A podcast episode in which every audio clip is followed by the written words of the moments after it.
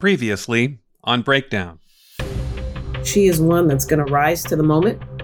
And bottom line, it's about accountability at any level, at the state level, at the federal level.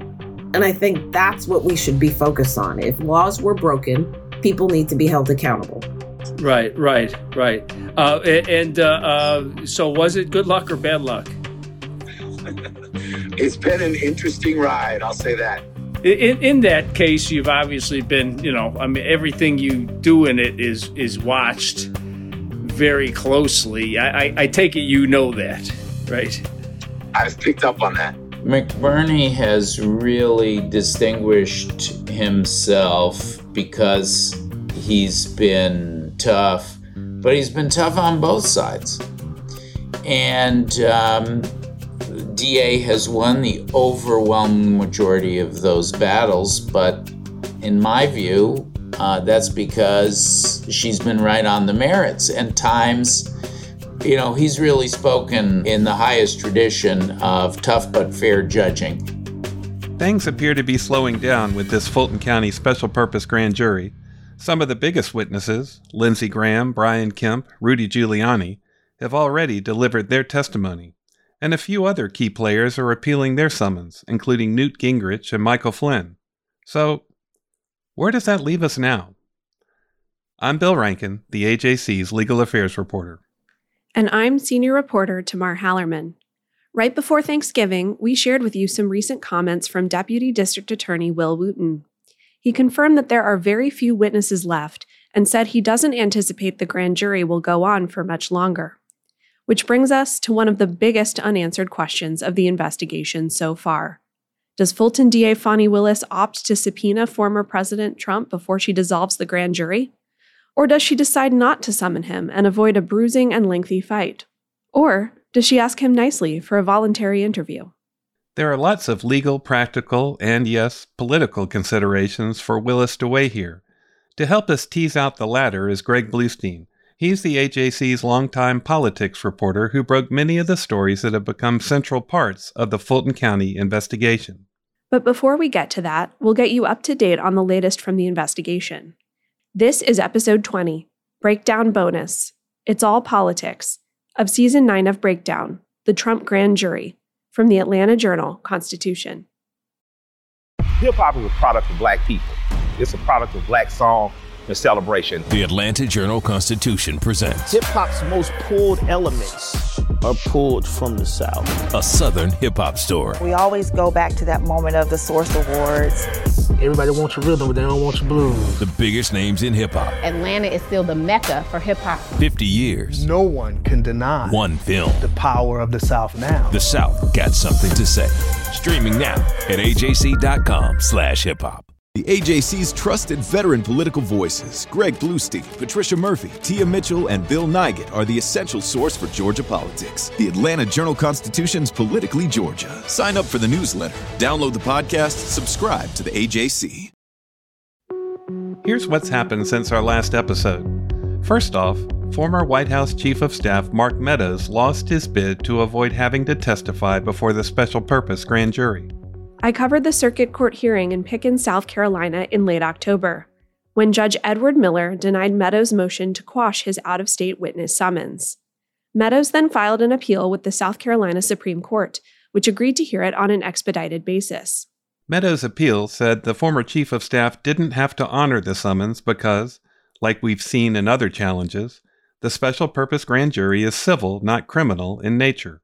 It also said that Meadows could not be a material witness because his claims of executive privilege would prevent him from having to answer any questions. In response, South Carolina lawyers Chris Adams and Andrew Savage, representing the Fulton DA's office, told the High Court that Meadows' summons was valid. South Carolina law, they said, allows summons to be issued to out of state witnesses when their testimony is required, quote, in any proceeding or investigation by a grand jury or in a criminal action, prosecution, or proceeding. And they said it's undisputed that the Fulton Special Grand Jury is a criminal action or proceeding. As for the executive privilege claims, the lawyer said those must be brought up before Judge Robert McBurney, who's overseeing the special purpose grand jury, not in the courts of South Carolina.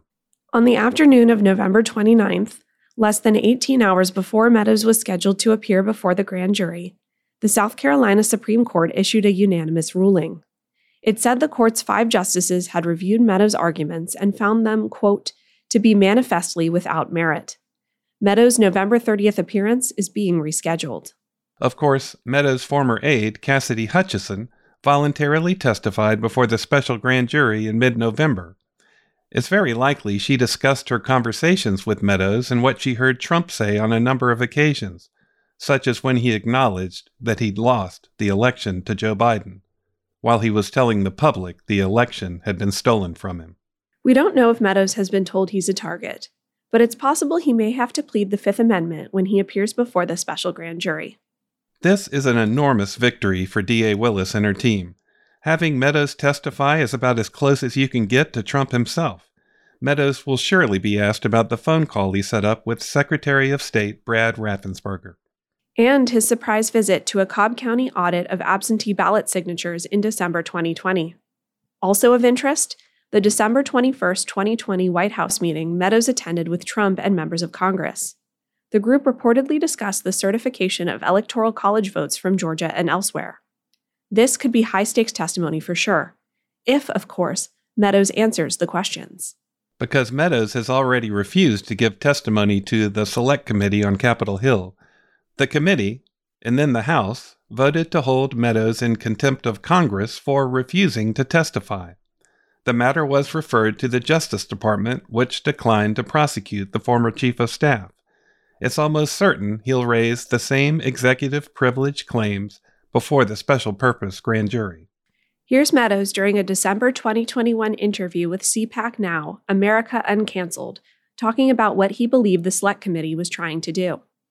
What we have uh, here is is is really uh, an effort to chill the communication between the chief of staff and the president of the United States. President Trump rightfully claimed executive privilege. I have consistently, from day one, said I would protect that executive privilege. What they want is they want me to come in, they want me to talk about executive privilege, they want me to talk about private conversations that I had with the President of the United States. I'm not going to be the first chief of staff that waives his executive privilege. It's not mine to waive. Later in the interview, Meadows does give one caveat. I can condemn what happened on January 6th, but I'm not going to be intimidated to shy away from, from doing what I should do, and that support President Trump's executive claim privilege uh, in a spirit of transparency until the courts have weighed in. If the courts weighed in, that's a different thing. The day after we got the update on Meadows, a new order from Judge Robert McBurney was dropped. It's wonky, but bear with us. A few weeks ago, we told you about the DA's effort to break up 11 of the fake Republican electors from their lawyers, Holly Pierson and Kimberly Burroughs Dubrow. Prosecutors said the arrangement was, quote, rife with serious ethical problems. Some legal experts we spoke to said the move suggested the DA might be trying to offer plea deals to some of the electors in exchange for their testimony. Pierson and Dubrow argued that they could represent the entire group. They said their clients were identically situated because none of them did anything wrong. The lawyers also said they spoke at length with each client about the perks and perils of joint representation and that they agreed to waive potential conflicts of interest. Pierson and Dubrow's legal bills, by the way, are being paid at least in part by the state GOP. A hearing on the matter had initially been scheduled for mid November, but it was abruptly canceled. Then came McBurney's order on November 30th. It said that the two lawyers, Pierson and Dubrow, had to make a choice stick with 10 of the electors or just one of them, David Shafer. Shafer is undoubtedly the biggest name in the bunch as chairman of the Georgia Republican Party. In McBurney's eyes, the 10 electors were similarly situated, while Shafer played a larger role in convening the slate of fake electors. The judge said Shafer was in communication with many of the other key players in the DA's investigation. McBurney said Shafer also played a role in other post election efforts to call into question the validity of the presidential vote count in Georgia. Quote, He's not just another alternate elector. The imbalance of potential exposure of criminal liability, he said, quote, makes it impractical and arguably unethical for Pierson and Dubrow to represent all 11 together. In a statement given to Tamar, Pierson and Dubrow said they disagreed that Shafer was differently situated from the other electors. They said the GOP chairman didn't select the replacement electors or have any, quote, legally material communications with other key players from the DA's investigation. The two attorneys said Shafer's only role in other post election efforts questioning the validity of Georgia's vote count was his, quote, constitutionally protected act of petitioning the government through the proper judicial process to contest the election. Pierson and Dubrow said the proper line of inquiry should not be whether the witnesses are identically situated, but whether they are aligned in their defenses. Quote, Here, the undisputed evidence is that all 11 electors are so aligned, and none should be deprived of their counsel of choice. We told you this was wonky, but here's why it could matter. We don't know how exactly the DA's office is regarding these electors. All 16 were sent target letters this summer, and maybe we will see some plea agreements cut before or after some potential indictments are handed up. But one thing that is clear is that David Shafer is the biggest fish of the bunch. It's worth paying attention to see if he ultimately gets caught in the DA's net. Meanwhile, we're still watching appeals play out from two other well known witnesses one time House Speaker Newt Gingrich in Virginia, and Trump's former national security advisor, Michael Flynn, in Florida. That should bring you up to date. Next, we sit down with AJC political reporter Greg Bluestein. This is Breakdown from the Atlanta Journal Constitution. Our journalists at the Atlanta Journal Constitution are working around the clock to keep you updated on all the developments surrounding the Trump indictment. Now, the AJC is putting all of our coverage in one place with our new Trump 19 newsletter. Every Wednesday, you'll have our latest coverage and analysis on this historic case in your inbox. So sign up for free today at ajc.com slash indictment newsletter. That's all one word. ajc.com slash indictment newsletter. I'm Ernie Suggs. And I'm Nedra Rhone. Atlanta has been known as the Black Mecca for so many years, but that means something different to everybody. It means everything to me. Every day I wake up, I learn something new. Well, you all can learn something new by subscribing to the Atlanta Journal Constitution's new newsletter called Unapologetically ATL. It's all about the people, the events, and the entertainment happening in metro Atlanta that black people might want to know about. So subscribe today at www.ajc.com slash unapologetically ATL.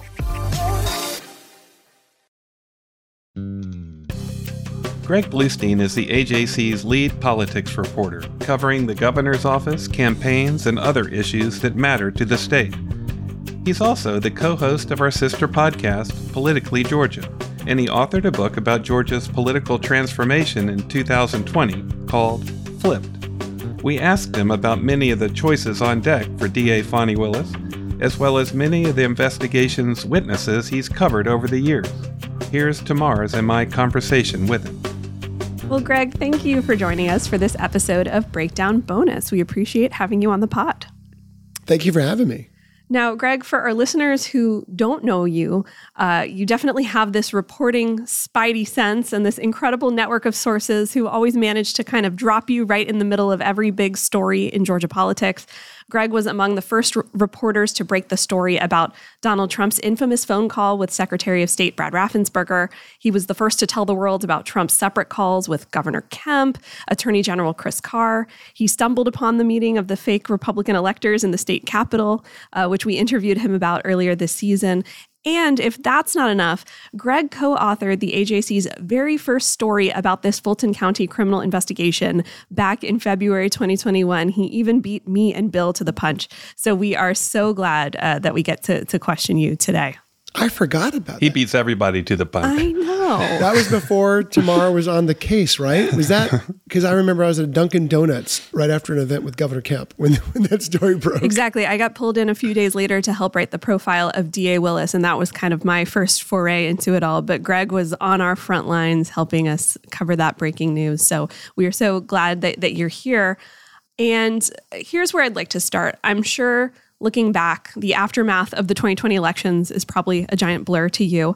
But since you were in the eye of the storm, covering all these different events at the heart of the investigation the Trump Raffensperger phone call, the fake electors I'm wondering did you know how significant all of those events were going to be at the time Or are you kind of surprised that they ended up becoming a part of this criminal investigation? That's such a good point because it was really was a whirlwind. I mean, every day, not only do we have double runoffs for Senate races that determined the destiny of the U.S. Senate and really shaped the first two years of President Biden's agenda, you also had Donald Trump trying at every turn to not only undermine the election results, but also, in a sense, undermining the two Republican Senate incumbents who were on the ballot by continuing to focus the attention on him and not not on them. Um, I, I think we knew it was, you know, especially when we got that phone call that this was potential criminal investigation. But what I didn't realize was all the other facets of this investigation that were playing out before our very eyes, right? The, the Georgia House and Senate testimony from Rudy Giuliani, the attempt by Mark Meadows to surprise uh, the the, uh, the election workers who were auditing some of the ballots, you know, uh, the calls to Kemp, the calls to state legislators urging them to call a special session, how all that is also played into this ongoing investigation. So the call was this huge momentous moment, but really when you take it into the entire scope of things, like as you guys have been talking about on this podcast, that I don't think I was realizing that that could be a part of this investigation as we were reporting all those different facets. Greg, this episode will be released on Tuesday, December 6th, which, as everyone who looks at TV in Georgia knows, that's the uh, runoff for U.S. Senate. Incumbent Democrat Raphael Warnock is being challenged by Republican Herschel Walker. And I liked your tweet the other day with the countdown of days until the end of all these relentless TV ads that seem to go on every program. But um, Walker is Trump's handpicked challenger. Is the special grand jury investigation of Trump having any sort of blip on this race? You know, it's such a good question because it really hasn't. We haven't seen Democrats lean into the January 6th investigation in Washington. We haven't really seen them lean into coverage of this ongoing grand jury hearings here in Georgia. For, for, if you're Senator Warnock and you look at the polls and what your data is showing, your number one case is trying to make this a race, a contrast between you and Herschel Walker, and not a national race. And so what he's been doing is just pointing out the differences between him and Herschel Walker, saying that Herschel Walker is unfit for office, and not trying to bring in Trump, and not trying to bring in January 6th. And he'll mention it. He'll certainly talk about it, but it's not the focal point of his election. What he'll say is that on January 5th, which was the day of the, the 2021 runoff that he was victorious in, um, you know, he won. It was a huge day. And by the next day, it was even off the headlines because January 6th happened. And so he'll, you know, condemn the acts of January 6th, but he won't bring up this investigation. And frankly, you know, there's so much that has happened since then as well that, of course, this is the probably going to be the biggest story in Georgia if it moves forward next year. But in terms of the political campaigns, it has not been front and center. And so Trump recently announced his third run for president, even though he has this investigation and others in Washington and New York looming over him. But being under investigation doesn't prevent somebody from running for president. There are many experts we've talked to who say even being convicted of a crime doesn't bar someone from running for president. Um, what kind of an impact do you think this Fulton probe could have on voters in Georgia, but even nationally? Well, for Trump, he'll use this investigation in his presidential run to further his narrative that this is a witch hunt, right? So he'll keep on saying this is just meant by his political opponents, Republicans and Democrats, to knock him off stride. Here in Georgia, you know, again, if this goes forward, there'll be a headline, it seems, every day, and not just in Atlanta, but nationally. Uh, it'll be a, such a big story that it's hard to see how this doesn't impact his candidacy, doesn't impact his run especially if there's moves to get him to testify. You know, who knows what could be in the future, but it's hard to see how these ongoing investigations don't cloud his run. And there's a number of Republicans who are already saying uh, it's time for a fresh start. And what we saw in Georgia, at least, was his announcement a few weeks ago did not upend the ball game here in Georgia. It didn't change the narrative. It didn't change the political discussion. It didn't freeze candidates out of running or, and frankly, it didn't freeze Republicans from saying bad things about Donald Trump because Georgia is this weird anomaly. We're the state where Donald Trump's back challengers, not only did they lose, but they went down in flames. David Perdue challenged Governor Kemp, lost by 52 points. Jody Hice, a congressman, challenged Brad Raffensperger, lost by double digits. So did other Trump back challengers. The, one of the only exceptions was Herschel Walker, Um, but Herschel Walker, as our audience in Georgia knows, has such high name recognition from being a former football star that Democrats even joke he would have won an open U.S. Senate primary had he been a Democrat on the ticket. What about Trump's core supporters? Do you think this could sap some of his support at all, or, or are they just too solid behind him? You know, there's been this group of Republicans. It's easy to generalize, but it, it's a decent generalization. There's been a group of Republicans throughout that has either completely written off every negative story about Donald Trump, said it's fake news, they're not going to believe it. And then there's been a separate group that you know, reads all the reports, believes the reports, but says, you know, it's worth it to vote for a Republican because of uh, policy issues, because of tax issues, because of judicial issues, whatever it might be. We saw plenty of that in 2016 and 2020 when a lot of Republicans who did not like his rhetoric, did not like Donald Trump, his personality, his, you know, any of the things he was saying on the campaign trail, but still supported him. Um, we're seeing some of those voters bleed, right? We're seeing some of those voters start to leave Donald Trump. Um, I'll give you this little anecdote from the campaign trail. Brian Kemp is now the most popular Republican in Georgia. Um, a pro Herschel Walker group called 34N22 just did a, a, opinion poll that showed Brian Kemp's popularity among likely runoff voters is at 60%, and his negatives are about 30, 33%. Donald Trump's image in Georgia is reverse. His popularity in Georgia is in the 30s. His unpopularity is in the, in the 60s. I'm not saying that holds, and with a lot of rivals in the race, you know, getting 30% of the vote could put you over the top if there's five or six other rivals. But uh, certainly this investigation will continue to cloud and give those Republicans who were ready for the fresh start more ammunition to say, okay, let's go with someone who doesn't have this investigation and these and these negatives hanging over them. 34 and 22. 34 was Herschel's number when he won the Heisman at University of Georgia. Yep.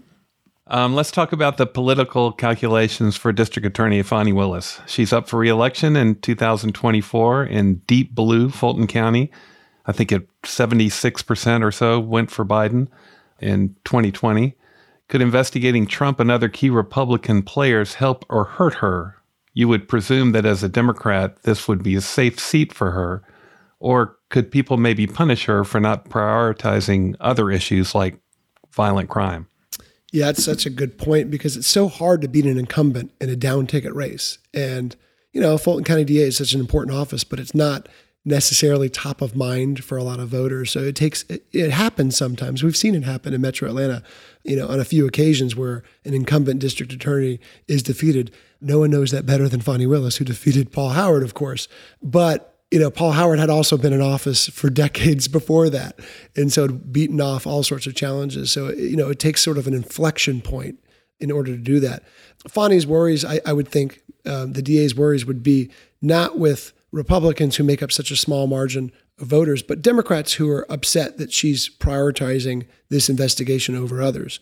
And her challenge, and, and this is one that she, you know, you can tell she's trying to take it on, is that balancing act of announcing major indictments, murder investigations, into criminal activity, into gang violence, into you know illegal guns and other issues that are plaguing Fulton County and Metro Atlanta, along with proceeding with this investigation. You know, her argument is, hey, I can I can walk and chew gum at the same time, and it will be up to voters to decide whether or not she's effectively doing that. On the flip side, couldn't this investigation perhaps be a springboard for Willis if she wants to seek higher office? Of course, there's been buzz for a long time that if she is going to go toe to toe with somebody like Donald Trump, she might want something higher. Exactly. This has raised her national profile. You know, not so long ago, we heard national commentators mispronouncing her name as Fani Willis and all that. Now everyone seems to know her name. Everyone knows her role, at least in the national media. And she's become a household name to many in metro Atlanta. And I think if this investigation ends up going forward, she'll be a household name to a lot of people around the country. You know, when you're looking at that, the challenge is also what offices might be open. And we just had our statewide elections in Georgia. So you're not seeing statewide offices open until 2026. Could she be an attorney general candidate in 2026 when everything's up for grabs again? I could very, you know, I could definitely uh, see that as a possibility. Other statewide offices are also up for grabs. And one of the key arguments in Georgia's attorney general contest, the last two cycles has been courtroom experience because the incumbent, Chris Carr, had very little courtroom experience um, before he was appointed to the office. And he's won it now. So he's won it twice despite that. But his Democratic opponent said, hey, this guy doesn't know his way around, you know, a courthouse. You know, he, he's a political appointee. And those arguments didn't win over enough voters. But certainly Fani Willis would, would be making that case if she actually runs for that office. So, Greg, let's game out one of the biggest decisions on the horizon for the DA whether to subpoena Donald Trump or maybe request a voluntary interview or just go on without him without requesting his testimony. Um, issuing a subpoena, uh, technically a certificate of material witness, would show she's being tough, but it could also lead to court fights and delays. But not f- requesting him could frustrate many of her constituents who want to see Trump held accountable for his actions. Help us game out this decision and what someone like her might be thinking about. You know, I would have to think that she would, um, and this is not, I, I, have no legal expertise whatsoever except for reporting on this stuff. And I used to work for the Daily Report, which is the legal newspaper in Metro Atlanta where I had to pretend to be a lawyer. Um, but I could, I, I, just, it's hard to imagine this investigation without at least an attempt um, to get the guy who's at the center of it before these grand jurors. So, whatever means she does that by, it's hard to imagine her going forward without that attempt. Um, she's also won just about every court battle, right, guys? I mean, other than the Burt Jones, um, which was a, a, blunder, you know, according to the judge on her part by having a, a, fundraiser with a political opponent of Burt Jones, who also was a longtime colleague and friend of hers. Um, but aside from that, she's won just about every legal battle that, that's, that's made the news, including the Mark Meadows uh, decision that just came out a couple days ago. So she has a pretty good track record in getting compelling testimony when folks are trying to fight it as well. Another Republican who won his election last month, as you just said, was Burt Jones.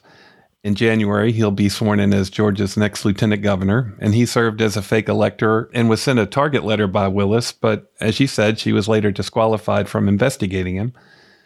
Now he's about to start a new job with this very real threat looming over him. And the Prosecuting Attorneys Council of Georgia now has the job to appoint a special prosecutor essentially to investigate him. What have you heard from Jones about this and how could it impact how he governs? Because he'll oversee the Senate. Yeah, he'll be, he's basically the number two politician in Georgia. Doesn't mean he's the second most powerful politician in Georgia. I would probably say this, the House Speaker is that. But he, he becomes instantly, once he takes office in January, one of the most powerful politicians in the state with wide leeway over what passes the Georgia Senate and what doesn't. And of course, what that means is uh, say over Georgia's $30 billion budget, over what culture war policies the state enacts and which ones it doesn't, and really, you know, broad swath of, of just general policies as well. You know, this has been something that has dogged Burt Jones's campaign. Frankly, when I walked into that room of Republican fake electors about two years ago, I was very surprised to see him in there because I saw a lot of grassroots activist types um, who I wasn't surprised to see, but I was surprised to see a sitting state senator. And as we know, other elected officials and other noted Georgia politicians stayed away from that. They were invited to, to serve as a fake elector, but didn't. And so this is something that I think he would probably take back if he had the chance. I'm sure it's it's one of his regrets because this will continue to loom over him and will be the number one attack line for Democrats going forward. Whenever there's a policy that he's pushing that they don't like. They're going to say he's a fake elector and could be indicted at any moment. How he's trying to handle it is going to be really interesting once he takes office because he moved away from the, the real MAGA rhetoric after he won the primary. When I noted in a tweet that he was one of the few candidates in Georgia who has Donald Trump's endorsement, and I just made the point somewhere out there uh, when there was some sort of policy debate um, I immediately heard from his campaign saying, "Well, Burt's not even emphasizing that. Why are you bringing it up?"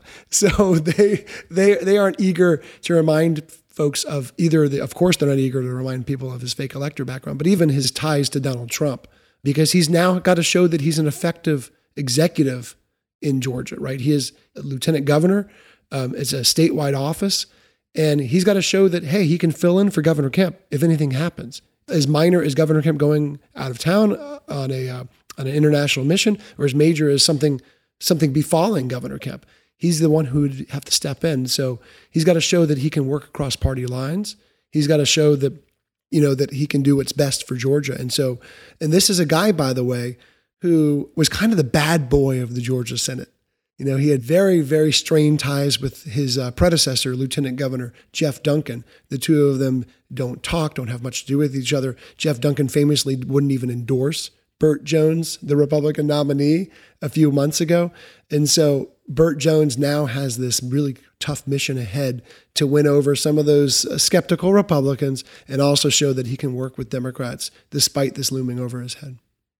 Well, I want to get back to Governor Kemp in a minute because he's kind of the main guy you cover. But before we get back to there, you were talking about walking in on the ceremony of the fake Republican electors. And all 16 of them were sent target letters alerting them that they could be indicted by the, the Fulton DA's office. And among those folks is David Shafer, the head of the Georgia Republican Party, and several of his top deputies.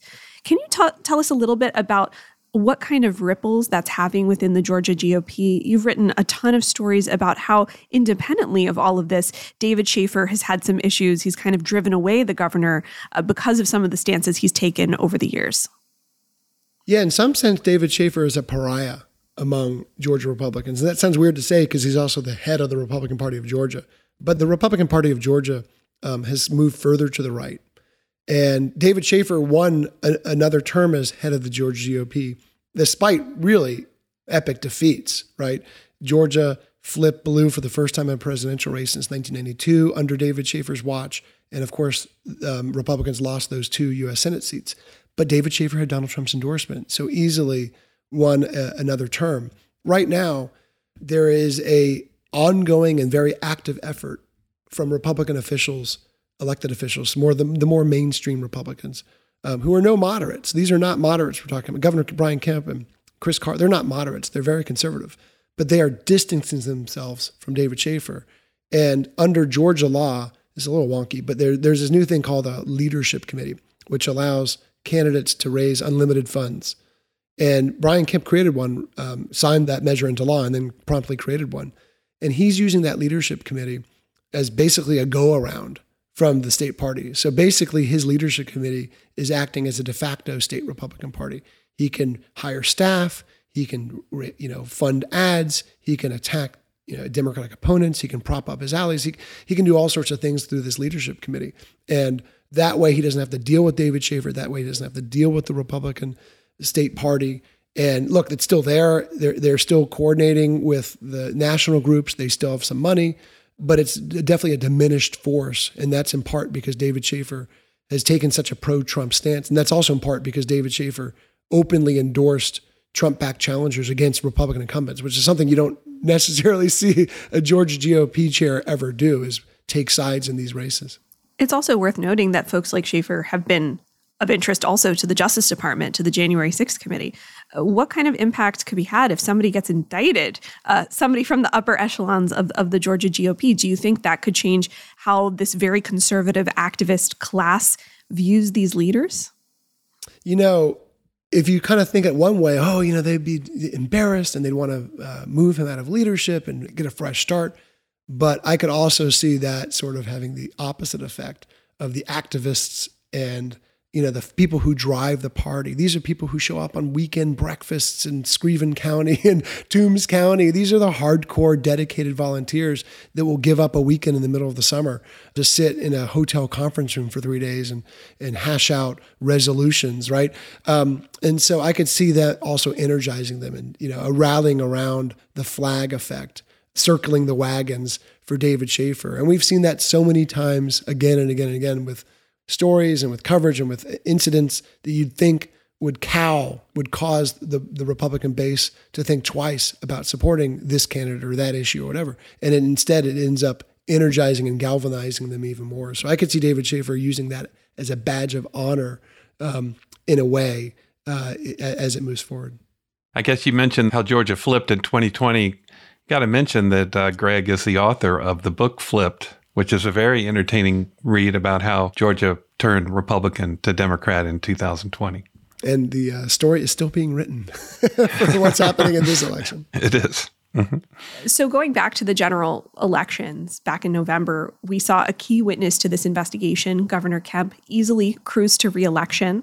And a week later, he went in to testify at the Fulton County Courthouse for three hours before the grand jury. But that was only after a Fulton judge told him he had to honor his subpoena after the governor had tried to, to quash it. So, talk to us a little bit about how the governor's relationship with the DA seemed to unravel and the political calculations for him. Because, on one level, you might wonder why the governor fought his summons so hard, especially after he so publicly rebuffed President Trump in 2020. Yeah, I think the relation started unraveling when one of his top aides, Cody Hall, went to testify. And, uh, you know, of course, it's closed door. We don't know what Cody was asked. I haven't been able to find out any of the intricacies, but we do know after that happened, and it was in, in, court documents, and you guys reported on it, and we wrote about it in the morning newsletter, The Jolt, as well. In court documents, shortly after, we, we saw Kemp's legal team try to impose more guardrails on what could be asked and what couldn't be asked. So I think that was one of the first indicators that the relations were getting more strained. And of course, Governor Kemp had political calculations underlying throughout this entire process, which was an election where polls showed after his 52 point defeat of David Perdue, his Trump backed challenger, that he had sort of united the Republican Party. Even hardcore Trump supporters were backing Brian Kemp. Some of them saw him as the lesser of two evils because he was up against Democrat Stacey Abrams, and some of them, of course, just like Brian Kemp. So polls showed 95% of Republicans backed Brian Kemp all through the summer. He didn't want to do anything that could jeopardize that. He didn't want to do anything to, to antagonize Donald Trump. Every time I asked him, or another reporter asked him, what he thought about Donald Trump, um, what he thought about Trump's latest diatribe, what he thought about Trump's in, uh, rhetoric uh, saying that Brian Kemp was a RINO, all that stuff. He said the focus is on November, the focus is on Stacey Abrams, the focus is on Georgia's economy and Joe Biden's mishandling, whatever it was. He tried to steer clear of Donald Trump. And so going to testify in a grand jury hearing, even behind closed doors, a couple weeks before an election, where you know the grand jury's focus is at least partly on Donald Trump, could have broken that sort of detente that he had with Donald Trump, this this effort to steer clear of Donald Trump. And by the way, Donald Trump didn't say hardly a bad word about Brian Kemp after he won the primary. So there was this sort of peace treaty between the two that he didn't want to break and was worried, you know, I mean, just it, it makes sense strategically. They were worried that going to testify could uh, awaken Trump's animosity. And in the end, it wouldn't have mattered much. I mean, Brian Kemp won by almost eight points. But at the time, when you're looking at a fight over, you know, the smallest, the barest of, you're looking at the tightest of elections, any little one thing could have tilted the outcome. Um, and so there, I think that's that helps explain why they wanted to testify after the election rather than before. It'll be interesting if the transcript of his uh, testimony becomes public someday and what he said. But uh, that could have some ramifications. Oh yeah, I mean it, will be really fascinating reading. But I'm I'm sure all this testimony is going to be really fascinating reading. I was just on another radio show with some reporters, and we were talking about how frustrating it is. And you guys are literally in the middle of it, so you must be the most frustrated of all. But how frustrating it is to be reporting on all this closed door testimony, and and as reporters, you know, all we want to do is just be a fly on the wall and hear what these folks are saying about all these very important issues. For because for Governor Kemp I mean, if you're a grand juror, what's the number one question you have is, hey, what happened on that December phone call um, right before Donald Trump's rally in Valdosta, Georgia, where he called up, and I, you know, I reported an early version of that call based on what two aides who had direct knowledge of that conversation told me as I was driving to Valdosta for that Trump rally. I remember pulling over on the side of the road and writing it up uh, as quick as I could. But you know, that's also based on, you know, ba- basically ba- paraphrases of what happened. Brian Kemp is the person who knows exactly what happened on that phone call and could tell those grand juror testimonies. So I would love to hear that. But there's so much else I would love to hear, not just from Kemp, but from all these people who, who have gone behind those closed doors and testified. That's what I said in the last episode. Oh, to be a fly on the wall in that grand jury room. Exactly. okay, how absorbing of an issue could this be for Georgia politics in 2023 and beyond, especially if we have key GOP figures indicted? Could it help Democrats or perhaps enable Republicans to sell a kind of MAGA argument that there's a deep state working against them? Yeah, you know, I've joked about this with Tamar, but if this investigation goes forward, this is the biggest story in Georgia and one of the biggest stories in the nation, easily, especially in a year in 2023 where you're you're off cycle. You're not. There's no big, huge political elections to dominate the attention like there has been in tw- the last couple years in Georgia. So this instantly becomes this huge story of how um, Republicans navigate this. And again, I think you'll see Republicans use this as a badge of honor you know, saying that it's a kind of copying Trump's rhetoric, that it's a witch hunt. You'll see other Republicans like Brian Kemp want to kind of steer clear of it. This is not my issue, is not my thing. He doesn't want to go out in the line to, to defend Donald Trump and others who are calling him literally, you know, in some cases, calling for his death, right? Calling, issuing death threats, and not just him, but AG Chris Carr, Secretary of State Brad Raffensperger, you're not going to see them go and put their necks on the line for Donald Trump and, and his defenders on this. So you'll see some Republicans try to steer clear. You'll see other Republicans say this is a witch hunt and use it as a badge of honor. And you'll see Democrats try to navigate what this means. You know, because again, in 2022, we did not see Democrats seize on this grand jury investigation or the January 6th in Washington. At least Democrats in Georgia were not using that as campaign trail fodder. But that could change in 2023 depending on what comes out in this investigation, what the DA's office decides to make public, and of course, whether or not she decides, Fani Willis decides to move forward with any charges based on the grand jury's recommendation. Well, thank you for joining us, Greg. We appreciate it. Thank you so much. Oh, thank you for having me. As always, thanks so very much for listening. We can't do this without you. We'll be back on Tuesdays when there's news to share, and we believe some big news is on the horizon because it sure seems like we're getting close to the end of the special grand jury's work. Breakdown sound engineer is Shane Backler, and our podcast program manager is Jay Black. Thanks also to our presentation specialist, Pete Corson, our editors, Jennifer Brett and Dan Klepal, our managing editor, Leroy Chapman, and the AJC's editor, Kevin Riley. You can follow our daily coverage on our website, ajc.com, and if you really want to support local journalism, please subscribe to the AJC. Be safe and take care. Until next time, I'm Bill Rankin. And I'm Tamar Hallerman. This is Breakdown from the Atlanta Journal Constitution.